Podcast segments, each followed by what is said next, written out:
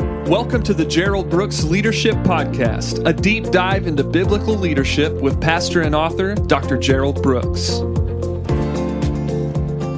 Hi, this is Gerald Brooks. Thank you so much for joining me for today's podcast. Hey, before we jump into the lesson, one of the things I always like to do is to put on your radar screen some possibilities of you being in the room where leadership is happening. I believe very much that leadership is caught, it's not just taught. As much as we can learn leadership from a distance, there's something about being in the room with leaders.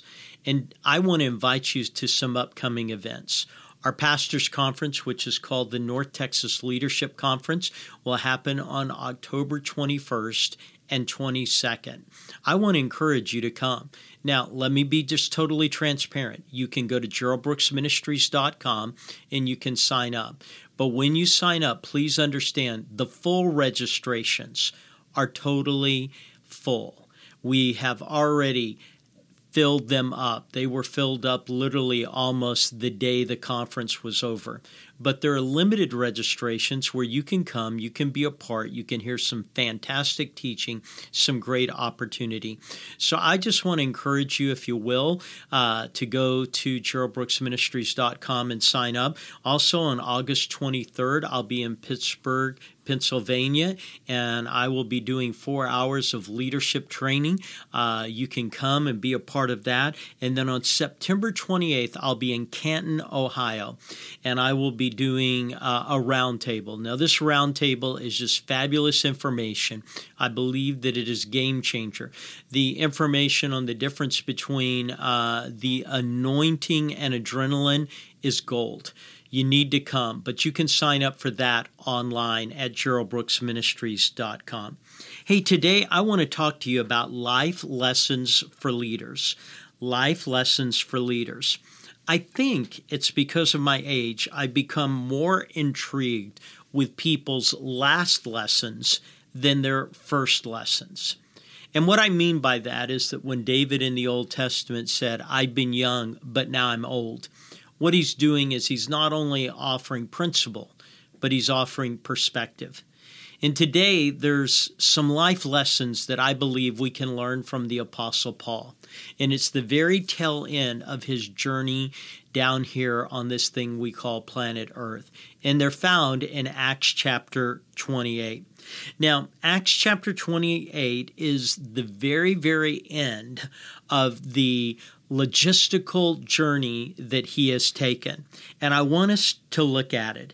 It says in chapter 28 and verse 1 Now, when they had escaped, they then found out that the island was called Malta. Now, here's the thing. Um, when you begin to lead and you begin to have perspective, here's a principle that you learn God is going to get you where you need to be. God is going to get you where you need to be. Now, I can't emphasize that enough because sometimes people come with great frustration and say, I'm not sure I'm where God wants me to be. I'm not sure that I'm uh, at the place that God wants me to be at right now. I'm not sure. Here's what principle and perspective tell you God is going to get you where you need to be. If we jump down to verse 14, here's what we see where we found brethren on this island and were invited to stay with them seven days, and so we went towards Rome. Now, this isn't just geographical locations. This is God's will for Paul. God's will for Paul was that he would go to Rome, that he would preach the gospel at the highest levels of the government, that he would literally preach before Caesar. But what this principle teaches us is this if you want to be in the will of God, then God will do his part no matter what it's looking like, if your passion is, I want to fulfill the purpose, I want to accomplish the will of God, then what that means is, is God will do his part. See, if you look at Paul's journey and Acts, there are twists, there are turns, there are ups and it's downs. But when you reach the end of the story, it's very simple. I said that you're going there Everything that happens doesn't matter. I'm going to get you there. And I think that one of the things God wants every leader to know is that roadblocks or detours do not stop God's plan. Roadblocks or detours do not stop God's plan. So, the first principle God's going to get you where you need to be. If you have a passion to be in the will of God, God's going to get you in the place His will has for you. And so many people think that, hey, you know what? I, I, I want to be in the will of God. I'm just not sure I'm in the will of God. I'm not sure with all the things that are going on. Here's what I can tell you God will do his part. If you want to be in the will of God, you will end up right where God wants you to be. That's what's happening with Paul. This very last chapter of Acts, God's saying to everybody, hey, a lot of twists, a lot of turns, a lot of ups and downs, but let me just make it clear you're going to Rome. So be confident of this thing that God's going to get you where He wants you to be. The second thought is your path in the will of God will be circuitous. It will not be a straight line. We've already talked about that because this whole chapter starts with them being shipwrecked and them escaping the shipwreck and them being found on an island. And all of it has to do with the fact that if you were to look back over Paul's journeys, there's all these little seem uh, like rabbit trails, and you're wondering, what in the world? What is this? But one thing you need to understand is God does not take anybody on a straight line. We learn that profoundly in the Old Testament. We know that when God delivered Israel from Egypt, He said, I want you to go to the promised land. We know that geographically they could have walked in a straight line. It would have been a seven to 11 day journey for them to be able to get to the promised land. But as soon as they get to the promised land, God tells them to turn. And he makes them turn in a direction that's inconsistent with the location. Why? Because God doesn't take anyone on a straight line. And if you're looking back over your life and you're plotting your life, there are all of these little jetties that you go down. There's all of these little roads that seem like a dead end. There's all of these options out there. But one of the things that you have to understand is God is taking you on a journey because when He is asking you to do something, it's not just that He wants you to do something, He wants you to become something. And so in Israel's case, they were free from Egypt in the physical sense, but Egypt wasn't out of them. And everything that happened was God trying to say, hey, you're out of Egypt, but I need Egypt out of you. And God takes us on all these detours because they force us to deal with the interior of our lives, making sure it's not just what we do, but what we become. Please get it. When this is all said and done, God's going to look at two things. What did we do and what did we become? What did we do and what did we become? And what God's going to say is, hey, I put you on this planet to do something, I put you on this planet to become something. And both of those are important. And so you do what God wants you to do, but you become who God wants you to become. And so the path will always be circuitous, it'll never be in a straight line. And if your path doesn't seem to make sense, you're probably right in the will of God. So, what do we find out from Paul? God's going to get you where you need to be. Your path in the will of God will be circuitous, it will not be a straight line. Number three, people will surprise you people will surprise you. In verse 2 of chapter 28, and the natives showed us unusual kindness. Boy, isn't that an interesting statement? They showed us unusual kindness. Here's the thing those individuals that you don't think will help you may be the people who help you the most. And many times in leadership, those that you think will help you will end up helping you the least. And see, that's important knowledge to have as a leader. because sometimes we let the disappointment of someone that we thought would be profoundly helpful in our lives, we let the disappointment of what they didn't do stop us from appreciating all the people that God brought out of nowhere to do things that needed to be done. And so, those who you think won't, sometimes will be your best supporters, and those that you think will at times will be the people who disappoint you the most. But it says they showed us unusual kindness. So, number three, there will always be paradoxes of faith. There will always be paradoxes of faith. You know, I grew up in a tradition of faith. And that was the emphasis of our message. Hebrews chapter 11, 1. Now faith is the substance of things hoped for, the evidence of things not seen. 2 Corinthians 5, 7. We walk by faith and not by sight. Uh, 2 Corinthians 4, 13. We having the same spirit of faith, according it is written, we believe and uh, he believed and therefore he spoke. We believe and therefore we speak. So all, all the verses on faith are very, very dear to my heart. But again, when you look at Paul's end, you see some paradoxes. And in verse 3 and 5, but when Paul had gathered a bundle of sticks and laid them on a fire, a viper came out because of the heat and bit him on his hand. And when the natives saw the creature hanging from his hand, they said to one another, No doubt this man is a murderer, whom he has escaped from the sea, yet justice does not allow him to live. But he shook off the creature into the fire and suffered no harm. See, the villagers knew that the viper killed. They knew that there were no uh, second chances, that there was no antidote to the venom that the viper had. Yet Paul's going to live. Do you get this paradox? Here's the paradox God protects him so that he can be martyred. Now put that in your faith equation. God's going to protect Paul so he can go to Rome, so he can be martyred for his faith. God's going to protect Paul so that he can be martyred for his faith. Is that not a paradox?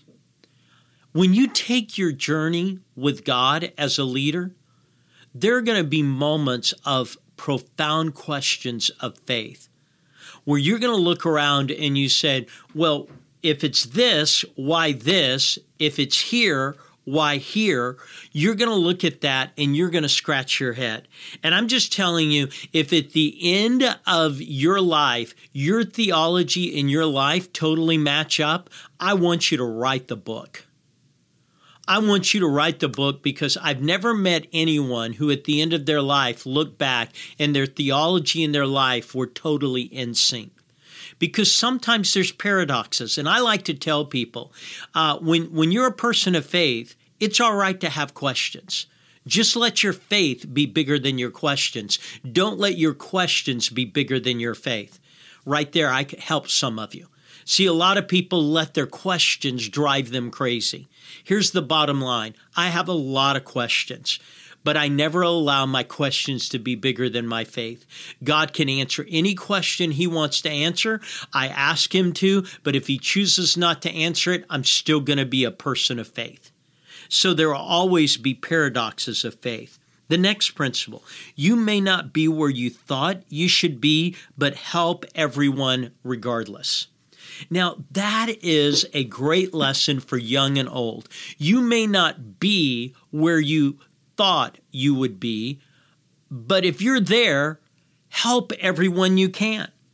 And in chapter 28, verses 8 and 9, and it happened that the father of Publius lay sick of a fever, and Paul went into him and prayed, and he laid his hands on him and he healed them.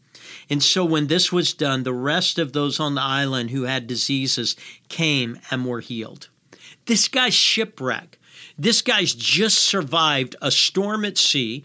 The ship has broken up on the rocks. They've swum for their lives. They are on an island. They weren't planning it. This wasn't, you know, a vacation destination for them. This was a disaster. He's on this island. So what does he do? He helps everyone he can, whenever he can, wherever he can. And I'm telling you, that's the heartbeat of leadership. Help everyone you can, whenever you can, wherever you can. And so, in the middle of that, we see Paul beginning to be this person, this person who's at the end of his life. He says, I don't know why I'm in this place, but I'm going to help people. Well, I don't know why I'm here, but I'm going to find people that I can minister to. And when you have the outlook that wherever you are, you're going to be effective for God, that's when you ex- will excel. See, some people, they give up on leading because they don't like the location they're in. But remember the principle I've taught? When you become a leader, you lose the right to think about yourselves. You think about God, you think about other people, but you lose thinking about you. Oh, this isn't where I want to be. This isn't what I want to do. Well, I'm just not happy with this. Well, I'm not happy with that. Get over it and become a leader. As you can tell, I'm passionate about leadership. And what I'm passionate about is that we need leaders in this world today, and too many people are self consumed, so they can't be God consumed and they can't be other people consumed. So, you may not be where you thought you should be, but help everyone regardless. Enjoy the journey. It says in verse 15, and from there, when the brethren heard about us, they came to meet us and they met us at Three Inns. And when Paul saw them, he thanked God and took courage. You know what? Ministry and leadership is hard. But when you have a moment of enjoyment, enjoy it. When you're around a group of people that, that are your fellow laborers and you're just having fun and a good time, have fun and have a good time. Enjoy the journey. Find those moments. Count it all joy. Enjoy that particular time. I think it was Erma Bombeck who made this statement where she said, fake joy is better than real depression. Fake joy is better than real depression. I agree with her. Sometimes life's depressing, but have some fake joy. If you can't be joyous in God, just enjoy something. So enjoy the journey. The next thing is let God's word be your legacy. Let God's word be your legacy. Verse 23 So when they appointed him a day, many came to him at his lodging, to whom he explained and solemnly testified of the kingdom of God, persuading them concerning uh, Jesus from both the law of Moses and the prophets from the morning till evening. This is when he's in Rome and he's in his own house, but he's under guard. People are coming and people are going, and as they come and they go, here's the thing he's preaching the gospel. See, the Word of God's going to be his legacy, it's going to be the foundation that he's going to leave behind. For generations, people are going to hear the stories of Paul and they're going to hear the life of Paul, but they're going to hear the message of Paul. A message from the law of Moses and the prophets that he was faithful to adhere to. And then in verse 31, preaching the kingdom of God and teaching the things which concern the Lord Jesus Christ with all confidence and no one forbidding him that's how the book of Acts ends. It's not much of an ending. It's not much of a moment where you're going to sit around and you're going to say, wow. But you know what I love about that? The clock's ticking on Paul. His days are less rather than more. But he didn't retire from his message or his ministry he was faithful to communicate both. This whole thing ends with him telling people about Jesus. Too many people are looking for a way to retire. Retirement's not our goal, faithfulness is. We're not looking for a way to get out of doing the will of God. We're looking to be faithful to the will of God. I want you to get these are life lessons for leaders. God is going to get you where you need to be. Your path in the will of God will be circuitous. It will not be a straight line. People are going to surprise, uh, sorry, people are going to surprise you. And there will always be paradoxes of faith. You may not be where you thought you should be, but help everyone regardless.